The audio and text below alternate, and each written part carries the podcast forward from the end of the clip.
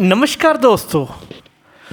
दोस्तों, स्वागत है आपका पॉडकास्टिंग विद गिरीश मित्तल में।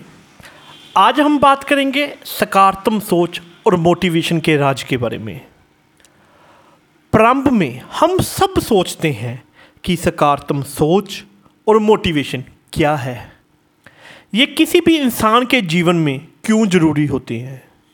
जब हम सकारात्मक सोच और मोटिवेशन के बारे में अध्ययन करते हैं तो हम इस बात का अनुमान लगाते हैं कि यह वे आधार हैं जिस पर हमारी सफलता, या असफलता निर्भर करती है।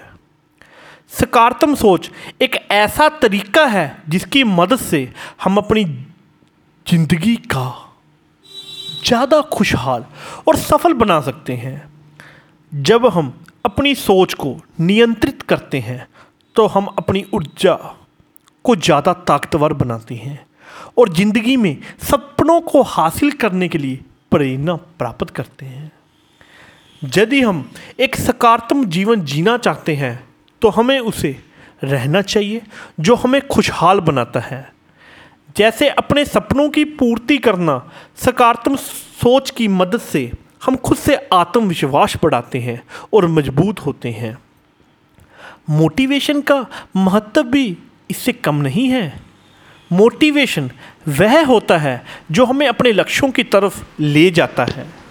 जब हम एक लक्ष्य पर ध्यान केंद्रित करते हैं तो हमारी ऊर्जा उसी दिशा में जुड़ती है और हम अपने लक्ष्य की तरफ़ अधिक उकासने में सक्षम होते हैं। हम सब दृष्टिकोणों से सकारात्मक सोच और मोटिवेशन का उपयोग कर सकते हैं। चाहे हम करियर, शिक्षा, व्यक्तिगत जीवन या कुछ अन्य मामलों की बात करें जब हम सकारात्मक मनोवृत्ति और मोटिवेशन के साथ काम करते हैं तो हम सफलता आसानी से प्राप्त कर सकते हैं। सकारात्मक सोच और मोटिवेशन का राज होता है हमारे अंदर हमेशा सकारात्मक सोच को रखने और अपने लक्ष्यों के प्रति मोटिवेशन को बनाए रखने में।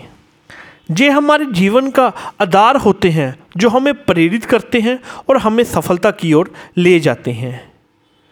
इसलिए अगर आप सफलता का रास्ता तलाश रहे हैं तो सकारात्मक सोच और मोटिवेशन का उपयोग करें और जीवन में सफलता हासिल करें। मैं आशा करता हूँ आपको यह पॉडकास्ट बहुत अच्छा लग रहा होगा। धन्यवाद। जय हिंद।